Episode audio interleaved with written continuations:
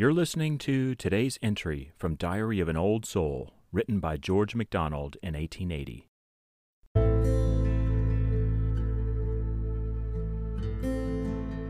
Lord of essential life, help me to die. To will to die is one with highest life.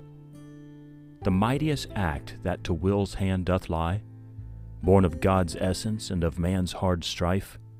God, give me strength my evil self to kill, and die into the heaven of thy pure will. Then shall this body's death be very tolerable